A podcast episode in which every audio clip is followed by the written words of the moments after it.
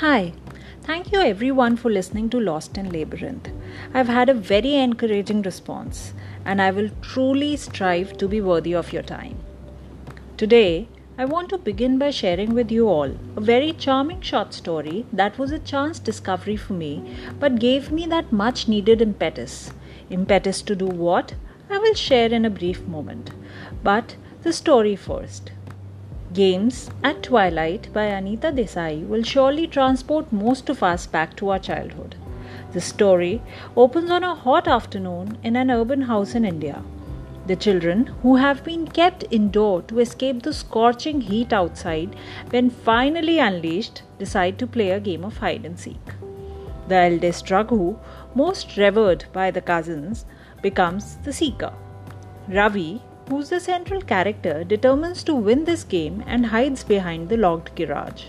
As Raghu starts catching other children, Ravi steals his resolve and slips through the abandoned gap in the shed. The dark, spooky shed, filled with junk of yesteryears, is frightening, but the goal of not being found and beating Ravi in the game keeps him going. In the want to be recognized at the top of so called pecking order, this shed becomes his welcome haven.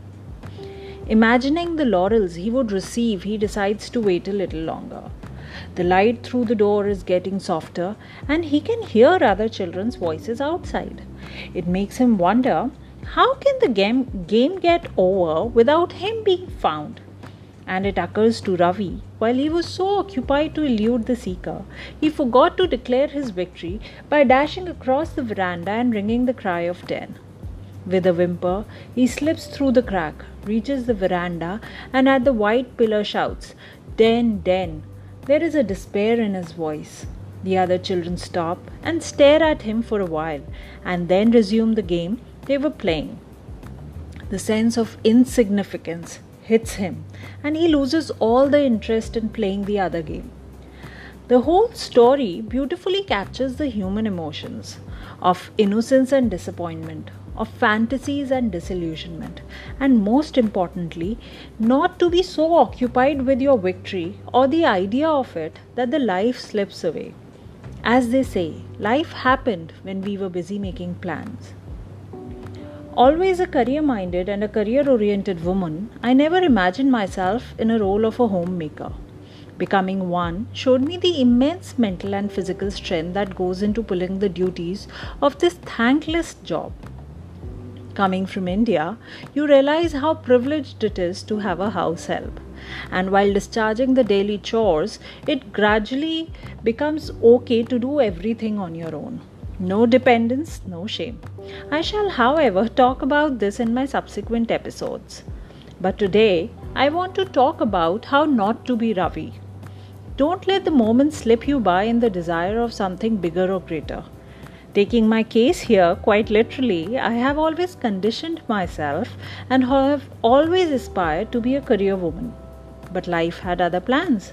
So, how do you think I maintain my sanity doing things I'm not particularly fond of? I love my children and family, but needs more from life than just spending my time at home. Gregarious at heart, I'm more of an outdoor person. So, how then I keep my wits around me? The simple answer to this question is by doing things that, that are meaningful for me, wholly and solely for me. You need to give yourself that time in the day activities that enhances your self-worth. Recognize and acknowledge the contrast between self-worth and self-importance. The pandemic time showed us just that. The mandated lockdown across the globe urged us to dwell within and engage in activities that are truly pleasurable for us and how Instead of looking for engagements outside, we focused on learning and developing skills that are much more significant to us. Almost everyone I knew tried something different and proudly shared it with the world. So, here I want to give a big shout out to all those who discovered the artist, the cooks, the reader, the enthusiast in them.